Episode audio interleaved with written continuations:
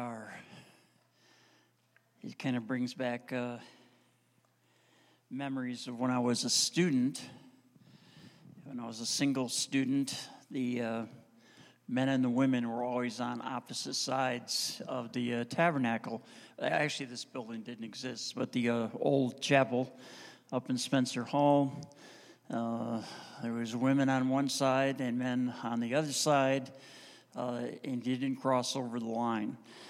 And after I came back as a married student, you know, I thought that I would be able to sit in the back like with my wife uh, but no, even as a married student, you had to be on one side or the other.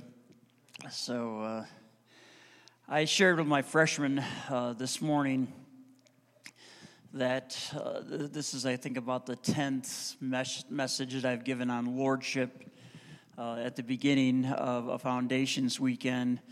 And it seems to me that every message that I've shared has had some real intensity associated with it and a heavy message, you know, dealing with His Lordship. And so when I was reflecting on what I wanted to share this year, uh, and I started thinking about it, and uh, you know, probably uh, you know a couple months ago, uh, I said, you know, I, Lord, I just would like to do something that's going to maybe a little more fluffy. Uh, maybe you can help me to be really funny. And I, let me talk about lordship but uh, you know, at the end, I want everybody to feel real good about themselves. And I actually prepared a message like that. And I swear, the older that I get, the more that I hear the, the voice of God in my head, almost like an audible voice. And I, I had it prepared and I looked at it and I almost saw like I could hear the Lord saying, You don't really think I'm going to let you give that, do you? And so, uh, anyway, I had to scrap it. So, we're back to heavy and not fluffy. Uh, I'm sorry about that. One thing that is different, though, the upperclassmen would uh, uh be the only ones that would uh, know this. Uh, what's different about this message tonight?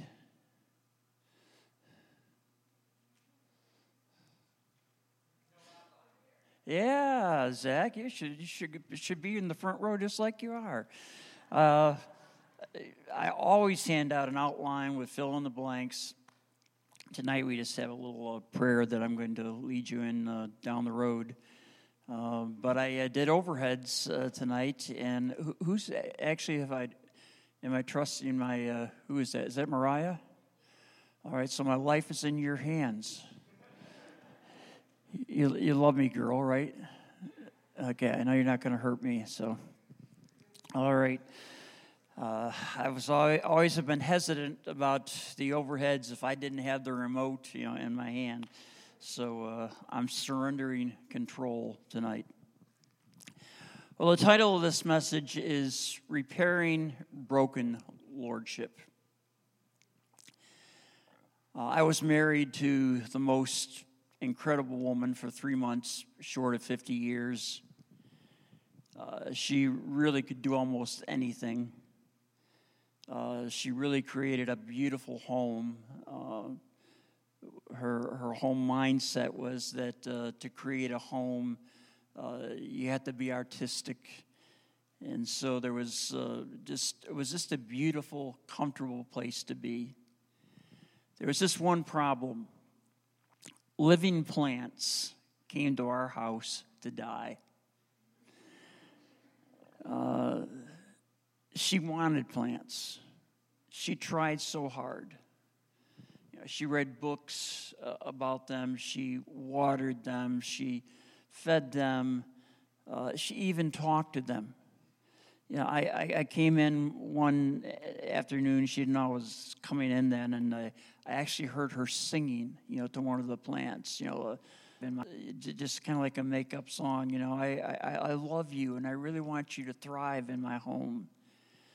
But no matter what she did, within a month, the plant had gone to heaven. Uh, one of her, uh, her friends uh, made her a special project. You know, this woman had a real green thumb and grew outside and inside. And she said, uh, I remember the day that uh, she brought this plant to Connie, and she said, uh, you know, you cannot kill this plant. you know, this, this, this is such a low maintenance plant. There's no way in the world you can kill this plant. And uh, three weeks later, it was in plant heaven. So, anyway, that was my wife's experience with plants. But God uh, had a different perspective on plants. He actually was convinced that he could grow them. And, and in Isaiah chapter 5, we had the beginning of what uh, is a song that Isaiah sings. And uh, God was concerned or convinced that not only could he, uh, could he grow a plant, but he actually could grow a major vineyard. And so Isaiah says, I will sing to the Lord for the one I love. A song about his vineyard. My beloved had a vineyard on a rich and fertile hill. He plowed the land, cleared its stones, planted it with the best vines. In the middle, he built a watchtower. He carved a wine press in the nearby rocks. Then he waited for a harvest of sweet grapes. But the grapes that grew were bitter. Now, you people of Jerusalem and Judah, you judge between me and my vineyard. What more could I have done for my vineyard that I have not already done? When I expected sweet grapes, why did my vineyard give me bitter grapes? And of course, this becomes a picture not only of the people of God, but we can even apply it personally tonight. We're uh, a part of the vineyard, as it were. Uh, and God spared nothing when He planted this vineyard. He didn't compromise on the quality of the seed. You know, that was His word. You can't get a, a higher, loftier seed than that to plant. Uh, he built a watchtower. He said, I'm going to guard it. I'm going to make sure that uh, animals don't come in to devour the plant, to devour the fruit. I'm going to watch over this. And, and so I, I plowed it, I planted it, I watched over it. I'm expecting to have a harvest of sweet grapes. Uh, but uh, the grapes were bitter. Uh, what went wrong? This whole area of fruitfulness. Uh, first thing I want to note is that uh, this is actually a love song. Isaiah uh, says, I am singing for the one I love. And I thought about uh, that, and I thought really in the, the area of love songs, you basically have two kinds, you know, of love songs. Uh, you have the uh, the love, love song that uh, uh, is just full of joy and excitement. Uh, actually, uh, this song I quoted in both of the weddings that I did uh, this summer for uh, Lee and Connor back there. No, They're not, they're not. Oh, they're over there. Oh, over there. Yeah, Lee and Connor and Michael and Shania. Of course, you guys are staying at the marriage altar, so you don't remember anything I said. But I actually did. Uh, actually did quote uh, this song uh, every mountain I have climbed, every raging river crossed, you are the treasure I long to find. Without your love, I was lost. And then the phrase that I used to quote to Connie often let the world stop turning, let the sun stop burning. Let them tell me love's not worth going through. If it all falls apart, I will know deep in my heart that the only dream that mattered had come true. That in this life I was loved by you. I used to like to quote that song to her. Well, that's one kind of love song. Pretty up, pretty happy. This is another love song, also from my generation. When she left, she took my soul because she's that kind and the wound grows deeper with the passing time. They say I'll soon forget her, out of sight and out of mind. Like an empty, silent bell, I'm a hollow, empty shell without a mind. This guy's not happy. People say I'm better off without her. It ain't true. I just can't live without her. And if she came back tomorrow, I'd take her back today because my world keeps growing smaller every second, minute, hour. She's away. Well, that's the two kind of love songs. And actually, the, uh, the kind of love song that Isaiah sings in Isaiah chapter 5 uh, is a song of this second type. He is expressing the broken heart of God. In Psalm 1, we're promised that the righteous are going to produce fruit. Jesus uh, says in John uh, 15 that uh, uh, fruitfulness brings great glory to my Father. He wants us to produce much fruit, even to have a fruit that remains. Uh, in Matthew 7, he you know, says, you know, you know the false prophets you know, by the fruit of their life. And he begins to deal with these areas of broken lordship. Because God is basically saying, you know what? The vineyard did not produce what it was supposed to produce. And God is essentially saying, it wasn't my fault. It wasn't the fault of the seed. It wasn't the fault of the preparation. It wasn't the fault that I, I wasn't in a watchtower watching over my vineyard. Yeah, the fault was on the other side the way that people responded to me. And so, this chapter, and this is where it kind of gets heavy, uh, is full of what these uh, uh, are called the woes of Isaiah chapter 5. Yeah, woe, the, uh, uh, the, the word is oi in uh, Hebrew. actually, the roots of the Yiddish phrase oy vey, you know, woe, alas you know, lack, dismay, pain, sorrow.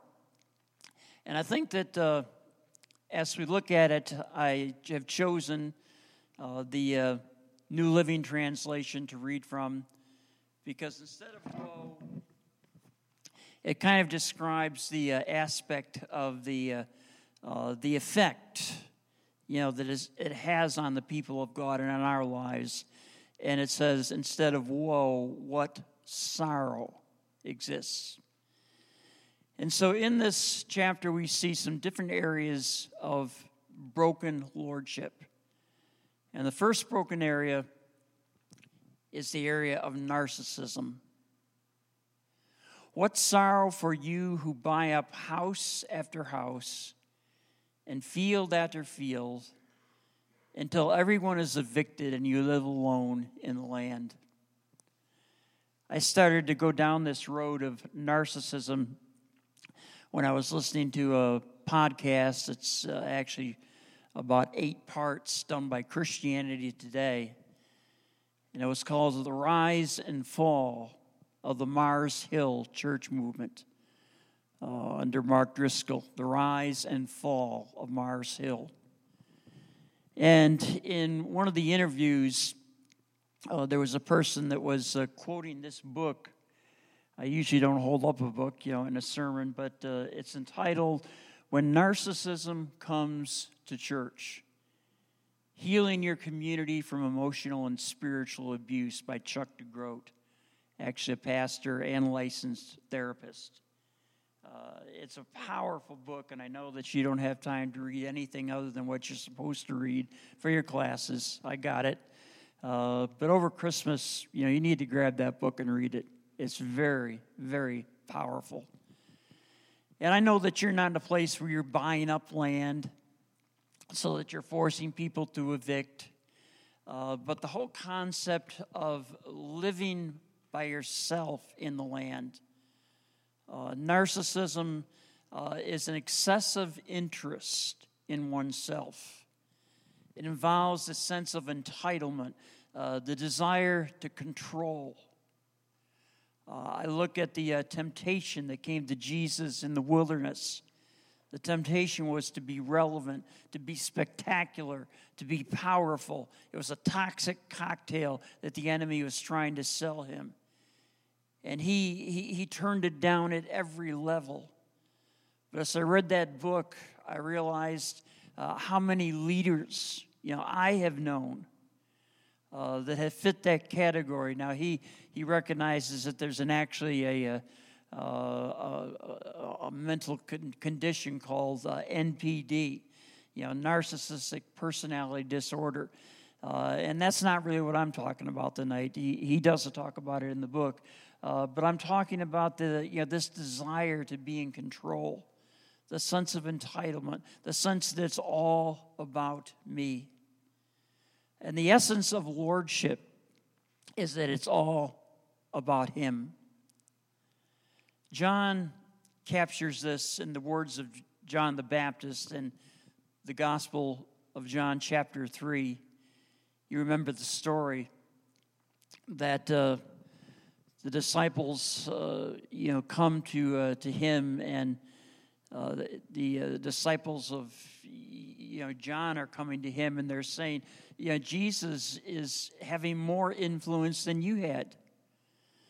And they were, uh, they were trying to be loyal to the one that had been their rabbi and their teacher.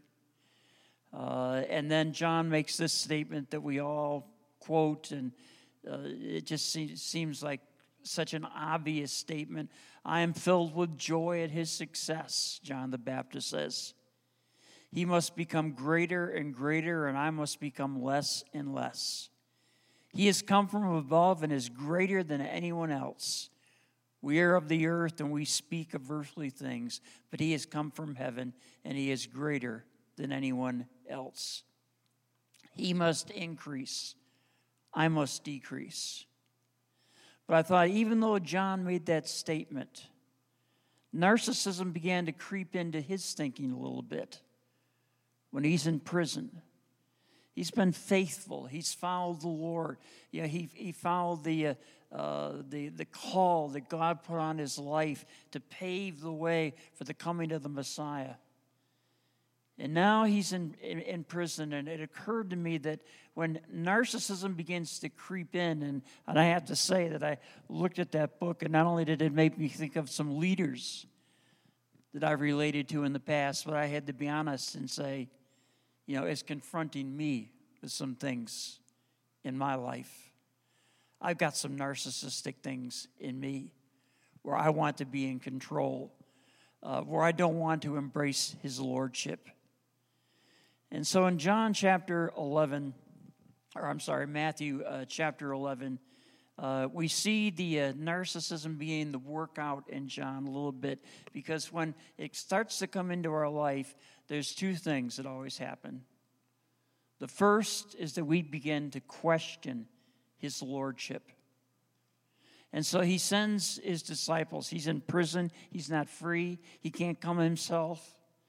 But he sends his disciples and he says, You know, uh, I, when, when I heard about the things you were doing, I've got to ask the question Are you the one that is coming, or should we be looking for another one? Now, I can picture the, a number of people asking that question. But John the Baptist asking that question? This is the guy that leaped inside his mother's womb uh, as a baby when, when the, the Mary came into the room, and uh, suddenly John recognizes that Jesus is in her womb, and you know, he leaps inside as soon as he hears her voice. You know, he knew in the womb that this was the Lamb of God. Why he points to him as soon as he sees him. This is the Lamb of God that takes away the sin of the world. He knew, you know, that Jesus was the one who was coming. And the second thing that gets uh, tied into the narcissism is that we begin to question his plan for our life. Because I don't know if you've ever saw it, but it says that he questioned Jesus after he saw the things that he was doing, after he saw that Jesus was healing lepers, raising people from the dead, healing blind eyes, unstopping deaf ears, when he hears that Jesus is doing that stuff, he says, Are you the one to come, or should we wait for another? Now, how many people do you, uh, do you know that, that are, are looking at the Lord and saying, You know what? if one more blind person gets healed, I'm walking away from God. Yeah. If, if, if one more deaf person gets to hear, yeah, forget it. Yeah. How can I serve a God like that? You know, how can I serve a God that uh, uh, you know heals uh, heals the leper? One more leper gets healed, I'm out of here. It's kind of strange when he heard what the Lord was doing.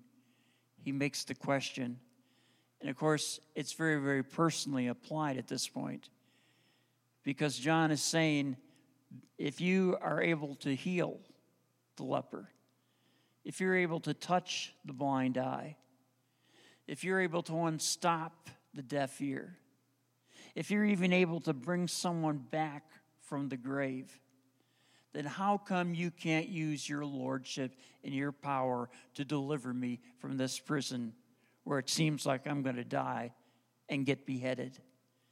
You know, why isn't your power demonstrated and your lordship demonstrated in my life in the way it seems to be demonstrated out there? And Jesus, after praising him and lifting him up very high with an affirmations, says, Blessed is he who does not stumble over me. Narcissism says, I want to be the center. And not only do I want to be the center, God better come through the way that I think he should come through. But sometimes it means dying in a prison Sometimes it means being beheaded by an ungodly ruler, uh, and still his lordship is in place. Narcissism calls us to make a substitute, where I substitute myself as Lord. The second area of woe is what I would call an excessive liberty with alcohol. What sorrow for those who get up early in the morning looking for a drink of alcohol and spend long evenings drinking wine to make themselves flaming drunk. I left off the last part of the verse that says, But they never think about the Lord or notice what He is doing. I think in the 21st century, uh, the issue here over alcohol, and uh, you, you who are upperclassmen have sat under an extended teaching, and I gave in foundations on this. Uh, and uh, I'm not trying to make a case tonight, you know, for teetotaling. You know, the guide, in, guideline uh, while you're a student here at Elim, you know, that's understood. But I have to confess that it's been disturbing to me uh, and I see it very, very clearly on Facebook. I've got over 3,000 and some friends on Facebook, continuing to grow all the time. And so I see a lot of posts by former students. And what I seem to, to be seeing is, is uh, you know, not someone who is uh, uh, trying to uh, project, uh, well, it, it, it's okay to have a glass you know, of wine with the meal. Uh, what I've seen on many Facebook posts has, has almost been a, a, a, glorying in the liberty that's there, a flaunting of the liberty. Uh, I, I, actually uh, had a student, uh, a former student, say to me uh, not too long ago, uh, that was one of the things that I, I was most happy about after I left Elim because now I didn't have to, uh, uh, you know, skip a beer with my meal or a glass of wine with my meal. And I'm thinking, has it become that important? And if it's become that important, you know, why flaunt the liberty? Paul says it very clearly. I, uh, I have, uh, uh, you know, liberty to, uh, to, to do and to move, uh, but I will not be mastered by anything. All things aren't expedient. You know, not everything edifies. He, he makes a statement that uh, in connection with the meat sacrificed to idols, uh, if, if it's going to cause another brother to stumble, I'll never have another piece of meat in my life if that's going to be the case. Uh, as opposed uh, to people who want to see pushing their liberty I can go as far as to say I would no, no way would I ever uh, mention the church. But I would say this uh, if I mention the church, you all would know what church I'm talking about. And I had several of people that were involved in leadership at that church talked about how at the leadership meeting, one night they were uh, meeting on a weekend, and the different leaders were assigned different things to bring to the, uh, you know, to the meeting. You know, one person was supposed to bring a bottle of gin. Another person was supposed to bring a bottle of whiskey. Another person was bringing wine. I'm thinking, uh, uh, is that the liberty that Paul's talking about? Uh, is, is that what we want to be flaunting in the face of people? And I look at this and I think as I look at this phrase, but they never think about the Lord or notice what He is doing. The price tag, if you move in excessive liberty with alcohol, is that you lose interest in relationship with Jesus and his plan and his purpose in the earth. The second broken area is I substitute liberty for lordship. It's no accident that the third broken area is in the area of addictions. What sorrow for those who drag their sins behind them with ropes made of lies, who drag wickedness behind them like a cart. And then the next verse says, They even mock God and say, Hurry up and do something. We want to see what you can do. Let the Holy One of Israel carry out his plan, for we want to know what it is. Addiction, of course, is continued compulsive behavior in spite of harmful consequences that brings long lasting change to your life and even to your brain. And as we look at this, uh, the weight of addiction is described here. Uh, and we're not uh, only talking about alcohol and drugs here, although, interestingly enough, I've heard uh, some Christians that you know, have been open enough and honest with me uh, to say that they can't wait until marijuana is made legal. Because when that's legal, you know, that'd be something they can buy. You know, like you would buy uh, alcohol at the liquor store. Uh, somehow liberty has gotten out of whack. Well, now we're talking about addictions and the weight of addiction. Uh, we're talking about substance, we're talking about pornography, we're talking about video games, we're talking about recreational idolatry, we're talking about food, we're talking about all kinds of things that can begin to compromise the lordship of Jesus in my life. Where something else now is really calling the shots. Something else is really controlling my life and steering me in a certain direction. The whole issue of pornography for some people. And uh, I, I don't want to, again, you know, be discouraging for people who are trying to fight it and you know, fight the battle and, and make progress. Uh, but one thing I know is that God wants to bring a victory into people's lives that is lasting. Somehow, if uh, you say, well, you know what, I used to look at it three or four times a day or constantly all day long. Now it's only three or four times a week. Somehow that's not breaking the addictive cycle. Uh, when I sat in recovery, recovering from my own alcoholism, you know, we called the, somebody who went for long periods without a drink and then went on a binge, we called them dry drunks. You haven't really dealt with the issue that's broken the addiction in your life. And that's some of what God wants to do this weekend. It's going to start tonight with a declaration of His Lordship.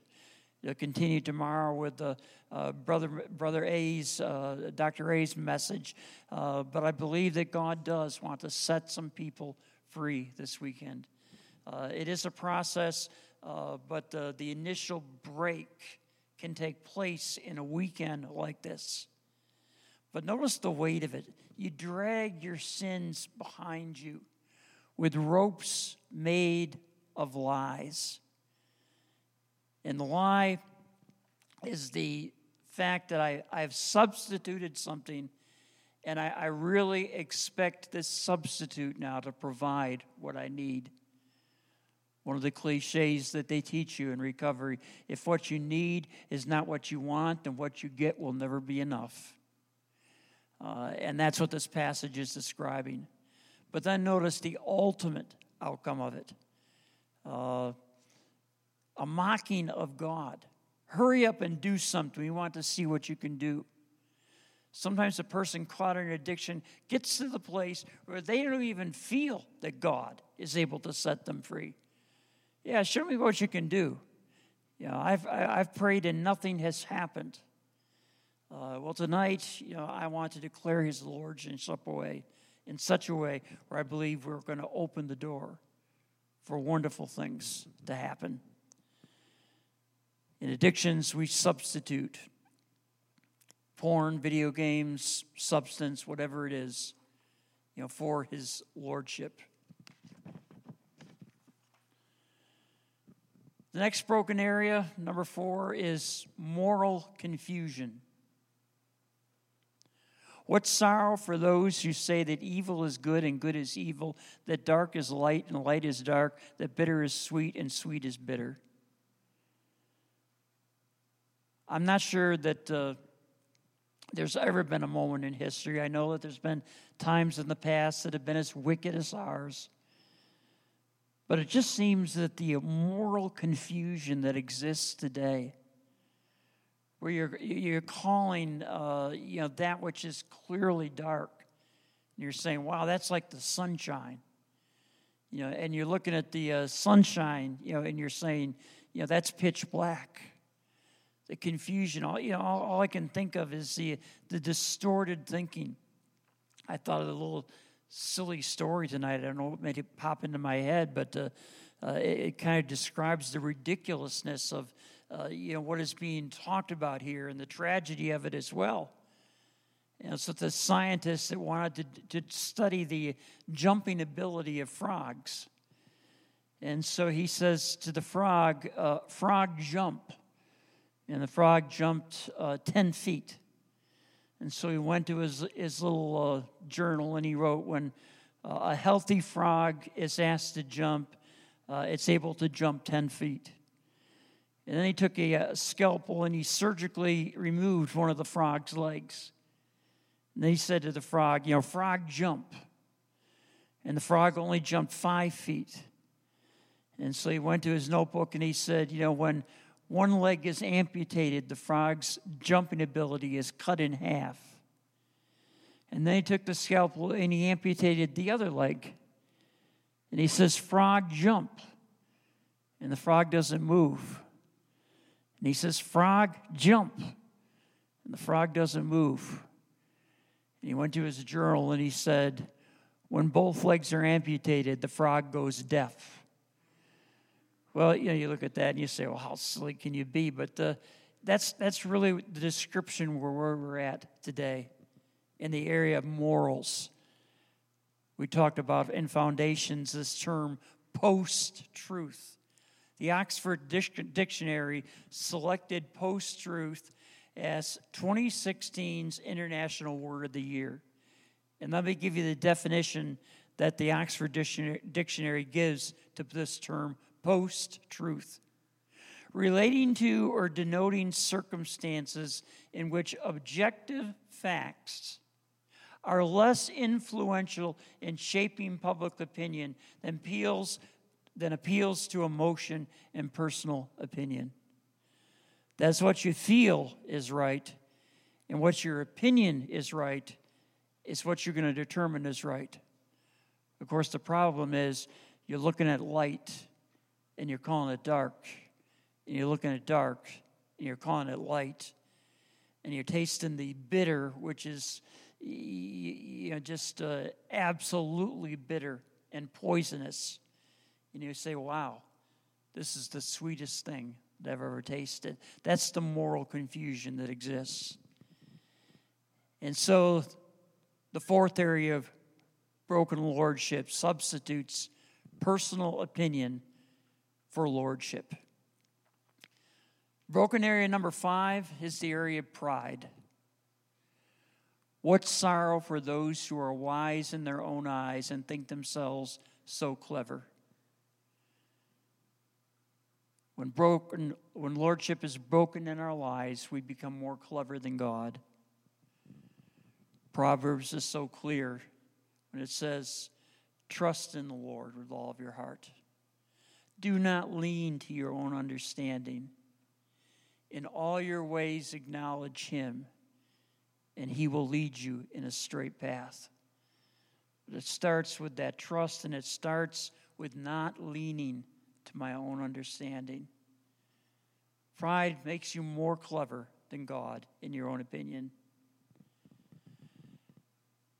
I wish my wife was here, I mean, for more reasons than this reason. Because uh, if she was sitting over there, I could bring her right up now and hand her the microphone. Because I sure would like her to give this testimony. It was so powerful for her and for us. But it goes back to uh, when we were single students here in a weekend like this.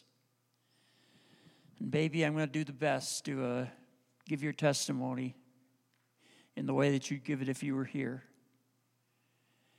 And there was an altar call at the end, and for some reason I didn't go forward for the altar call, but, but, but my wife did. Now, one thing you have to understand uh, about my wife was she did not cry easily.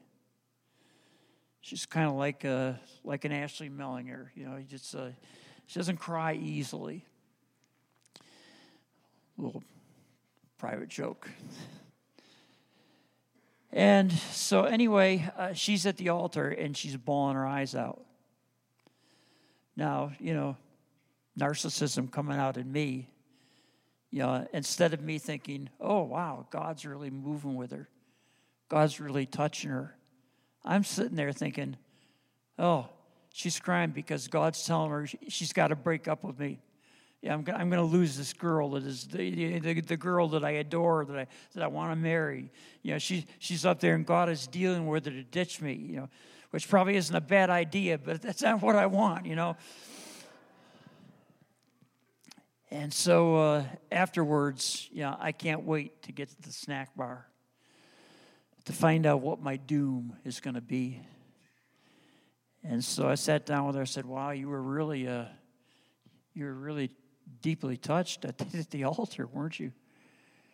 And she said, uh, she said, God was really working in my heart. I saw something about myself. And I said, uh, You're going to break up with me, aren't you? And she said, What are you talking about? And I, I said, Well, I, that's, that's what it had to be. She said, Oh, you got to get over yourself. No, She said, you're, you're, you're stuck with me for life. But uh, she said, What God dealt with me about. And you've heard some of my testimony, how God put us together. And I came out of this raw, secular background with the, uh, the scum of the world dripping off me. And she came to school. Uh, having loved the Lord since she was four years old, with the uh, dew of the Garden of Eden, Eden dripping off her. And so there we are together. And so she hadn't done, she had a marvelous testimony. She hadn't gone down uh, certain paths that some of us had gone down, and uh, God had really kept her, and it was, it, was, it was beautiful. And certainly I rejoiced in it. But she said, Honey, what I saw tonight, because it was uh, the passage that the person was talking about was from Luke 18, and the publican uh, is uh, there with the uh, uh, tax collector, and the publican is kind of hanging back, and the tax collector is a, the, the, the publican, the tax collector says, you know, uh, uh, or I'm sorry, the, uh, the, the, the publican is at the altar, and the tax collector is back, you know, kind of beating his chest, and the Pharisee looks around and says, I thank God that I'm not a sinner like everyone else, especially that person over there. And she said, The Lord just showed me that what kept me from going down certain pathways when I was in high school was pride. It was like I was, that, that, I'm too good for that. Yeah, I'm not going to lower myself to what that person has lowered themselves to. I looked at uh, I looked at certain people and I said, uh, you know, I, am not going to go down that path because you know uh, I'm better than that. And she said, I realized realized it was pride in my life. And then she uh, took out a book by C.S. Lewis and she gave me this quote from Mere Christianity that says, The sins of the flesh are bad, but they are the least bad of all sins. All the worst pleasures are purely spiritual.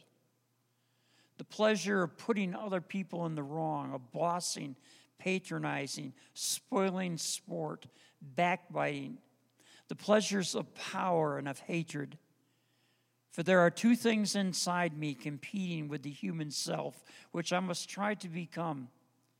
They are the animal self and the diabolical self. The diabolical self is the worst of the two.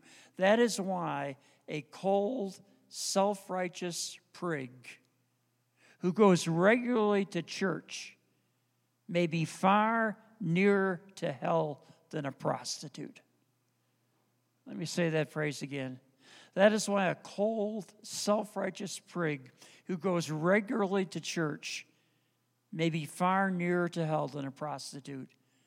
But then, of course, C.S. Lewis adds in classic C.S. Lewis style, but of course, it's better to be neither. And she said, I saw myself in that Pharisee, and that's what I was repenting of. Pride means that we substitute our own wisdom for his lordship. We become pleasure, ple- uh, uh, clever in our own eyes. The last broken area is what I would call social favoritism. It's kind of put in terms of uh, legal judges, my, what sorrow there are for those who are heroes drinking wine and boast about all the alcohol they call it, and then you're saying, "Hey, Klein, we quit bulging us about the alcohol. Don't take it up with me. Take it up with Isaiah. You know, he's the one that brought it back twice." Uh, but they take bribes to let the wicked go free, and they punish the innocent.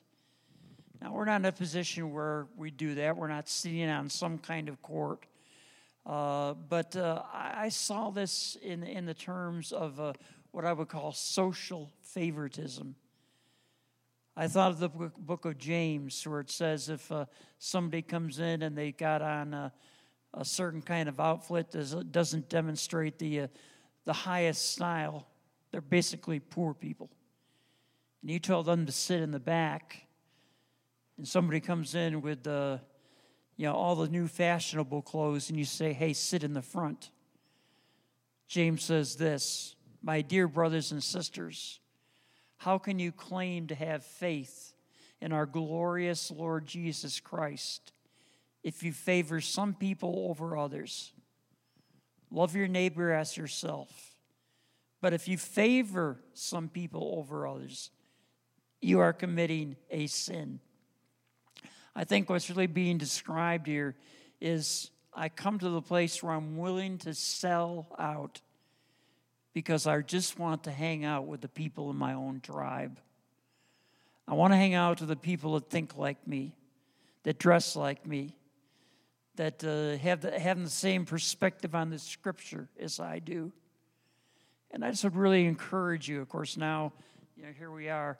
Uh, you know, stuck with our own tribe in some ways again because of COVID.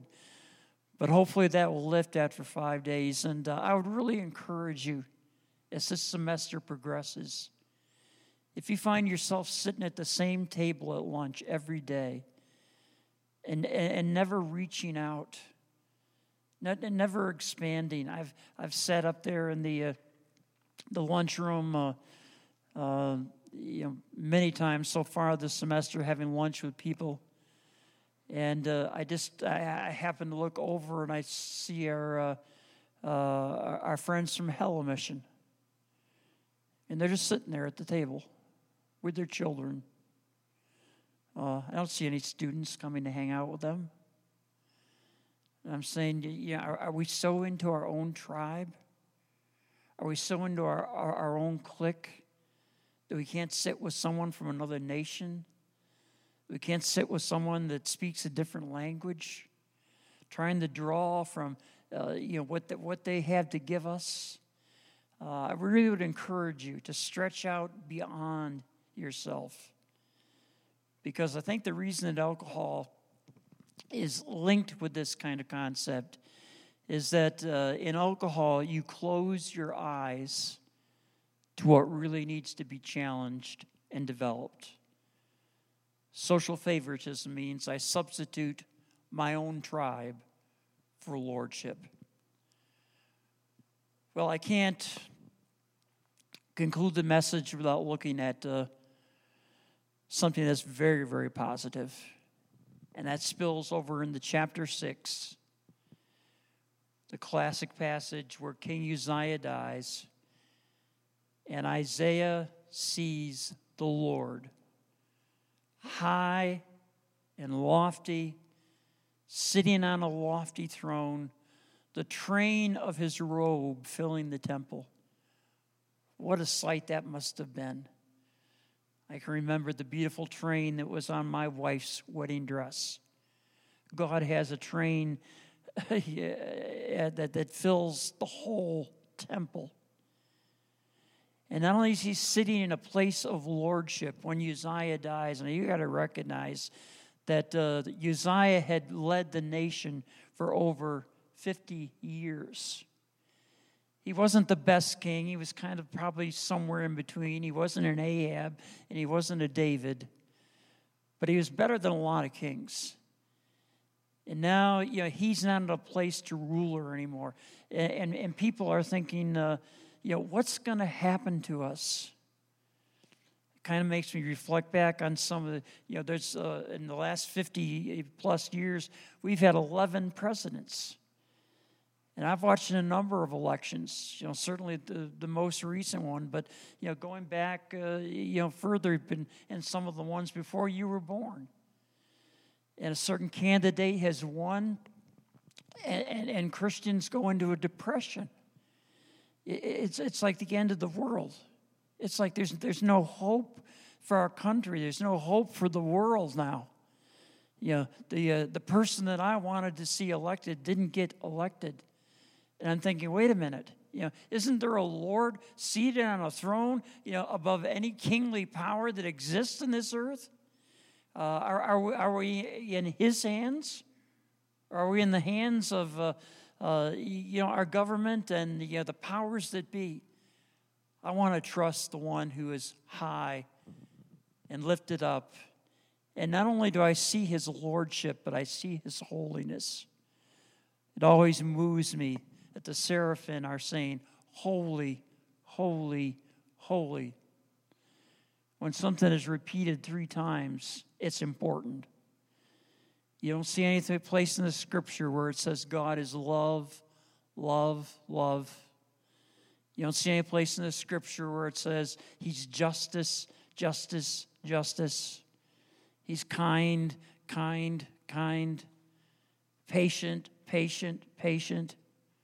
When you're talking about his holiness, it has to be repeated three times by creatures, it seems, that were created for no other reason than to surround his throne, making that proclamation 24 7 for all eternity. Holy, holy, holy. When Isaiah sees that, he changes the woe. All the woes in chapter 5 uh, have been on certain areas of broken lordship. But now, when he sees himself in light of God's holiness, he doesn't say, woe to this area. He says, woe is me. He, he, the most, probably one of the most righteous men who lived on the earth at that time says, Woe is me. I am doomed. I am a sinful man. I have filthy lips. I live among a people of filthy lips. I have seen the King, the Lord of heaven's armies. I've seen the Lord, and I've seen him in his holiness. And all I can say is that I'm undone. I'm unraveled. I'm coming apart at the seams. Woe is me. But God never wants to leave us there and picture that seraphim going to the, uh, uh, uh, the, the altar and taking a burning coal and, and actually putting it on the lips of the prophet, searing his lips. Probably in the thing he was seeing, he probably would have screamed in pain. And so we are not only recognizing we are broken people in desperate need, but we need to surrender to his holy cleansing. That's what Isaiah does. And the result of that now is that we can respond to his call. Whom shall I send? God says. And Isaiah says, Here I am, send me. When we have really surrendered to his lordship, we not only experience a cleansing, in the broken areas. Uh, we not only experience a purification in the broken areas, but we are able to experience His call in a new way, recognizing that God is going to thrust you out in the days ahead to be His representative and His ambassador in this earth, and to change, you know, not only this country, but the nations of the world. That's where God wants to take us. I conclude tonight with a, uh, and what I'd like to like to do is uh, call us just to a, a, personal place of response. You know, make an altar where you're at. Uh, come make an altar somewhere. I don't. I don't care where it is. But I'd like to give you a few minutes to respond. And then, if you trust me, I'd like to actually lead you uh, in this Lordship prayer that I wrote. It's pretty much the same one that I did last year. I did a few changes on it. And we can pray this prayer together and then move towards uh, some expression of uh, love and adoration to Him and worship at the end. But I want to leave you with a couple of slides. Go to that slide where Mark chapter 11. And this is my final challenge to you in this area of lordship. The next morning, as they passed by the fig tree he had cursed, the disciples noticed it had withered from the roots up. Peter remembered what Jesus had said to the tree on the previous day and exclaimed, Look, Rabbi, the fig tree you cursed has withered and died. Now, you remember this story. Jesus comes, he's wanting some figs. The story gets a little bit more confusing because one of the Gospels says it wasn't the time for figs. But Jesus looks at this tree, and here's the Lord of love. You say, well, you know, Lord of love never moved in any woes. Well, you've never read Matthew 23. He pronounces woe after woe after woe on the self righteous Pharisees. But now he looks at this fig tree, and the Lord of love and blessing curses it so that it dies. Now, I believe that uh, he was the prophet of all prophets. And to me, it's not that complex. I think that he looked at that tree. I think that he recognized, number one, that tree had not produced fruit in the past, and it wasn't going to produce fruit in the future. And if it's not going to produce fruit, it should be thrown into the fire. That's even John 15. And so he curses the tree and it withers. I kind of struggled with that at one time, just picturing the Lord doing that. Was just a little bit different than the Lord that I had pictured. But I want to leave you with this that became for me a number of years ago a very personal prayer. Uh, I'm not going to ask you to pray it, but I'm challenging you to pray it. And if we can go to the last slide, my Lordship prayer, this is something that I prayed in late, in the late 1980s. I had no idea how God was going to answer that prayer. I must confess, if I would have had an idea, I might have pulled back on it. But I read that passage and I just felt led to pray this way Lord, would you curse anything in my life that you cannot anoint to produce fruit for your glory and honor in my life? I knew there was stuff in my life that he could not anoint. It was never going to produce any fruit. And I just felt inspired to pray that prayer. And God answered that prayer. And God brought a pruning into my life. He brought a purging into my life. He really answered that prayer. And as you go to your personal altar tonight, I'd like to consider you, or to challenge you. Would you consider being courageous enough to ask the Lord to do that in your life? To curse anything in your life that is going to keep you from being the fruitful vineyard that the Lord of love wants to produce in you that he may touch this hurting world. If we could have somebody come to one of the keyboards, just give us a uh, little background.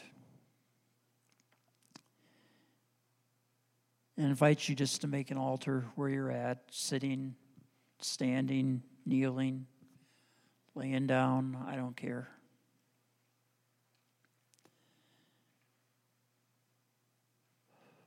Lord Jesus, you help me discharge what you put on my heart.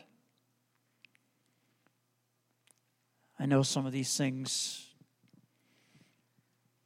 were not easy to hear. And I know that it's not that kind of message that gives us warm fuzzies now that I'm done. But Lord, my desire tonight is once again, even in my own heart, when I prepare a message like this, Lord, it's like looking in the mirror. I'm confronted with areas of my own pride. You certainly confronted me with areas of my own narcissism. But Lord, tonight, I want to make an altar once again and say, Will you come, Lord? And will you take charge? I pray again, and because I've walked in it now for so many years, I can pray it without any sense of reservation.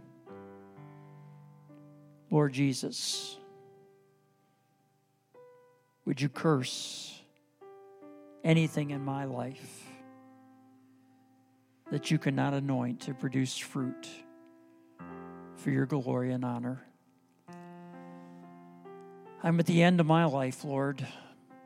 My dear friends here are at the beginning of theirs. But I want to be fruitful in my old age. And I want them to produce much fruit for their lives and ministry. I want them to produce and lay down their life in such a way, submitted to your Lordship, that there will even be a fruit that remains. That people will one day stand at their funeral and be moved because of how each one of these people ahead of me touched their lives and other hurting people. We surrender now to your Lordship at this altar.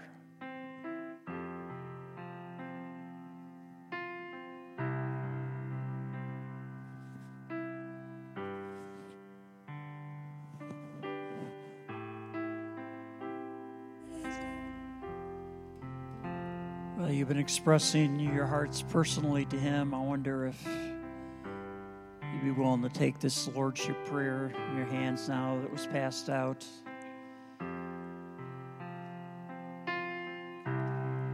And we could pray this together. I think of Matthew 18 that what we release on earth is released in heaven, what we bind on earth is bound in heaven. And somehow in this prayer, I, I see a, a sense of releasing and binding that will uh, put a seal on this personal altar that we built tonight. So let's just say it together. Lord Jesus, your word tells me that clearly you are King of kings and Lord of lords. Tonight I declare and I affirm your lordship in my life and on your campus. With your grace helping me, I give you permission to come and take charge of every detail in my life. I confess that you can do a better job running my life than I could ever do. In the seasons of my life where I have taken control and tampered with my destiny, I ask your forgiveness for my pride and independence. I declare in faith tonight that apart from you, I can do nothing. Please take control of my present and future. As I submit my hopes, my dreams, my relationships, my work, and my ministry to your kingship. I personally apply the Lord's Prayer to my life tonight. My Father in heaven, may your name be kept holy. May your kingdom come soon.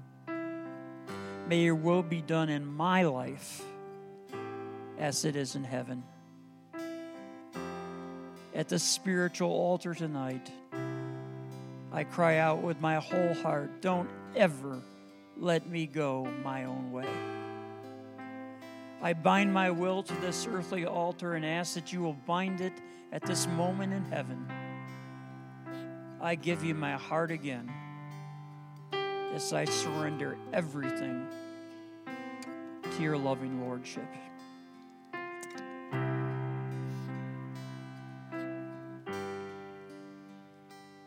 We confess that we belong to you, Lord. Be Lord on this campus. Be Lord in our lives individually. Be Lord when we meet in the classroom. Be Lord when we meet in the chapel to worship you. Be Lord when we listen to the speakers in our chapel. Be Lord in the dorms as we fellowship with one another. Be Lord in our play, in our off times, in our recreation. Be Lord in the work that we do, whether it's SOS or working off campus in some kind of employment. Lord, may your Lordship extend to all of it, we ask. Be Lord when we open our book to read a textbook for required reading. Be Lord as we write our papers. Come and have your way in it all, we pray, Lord Jesus.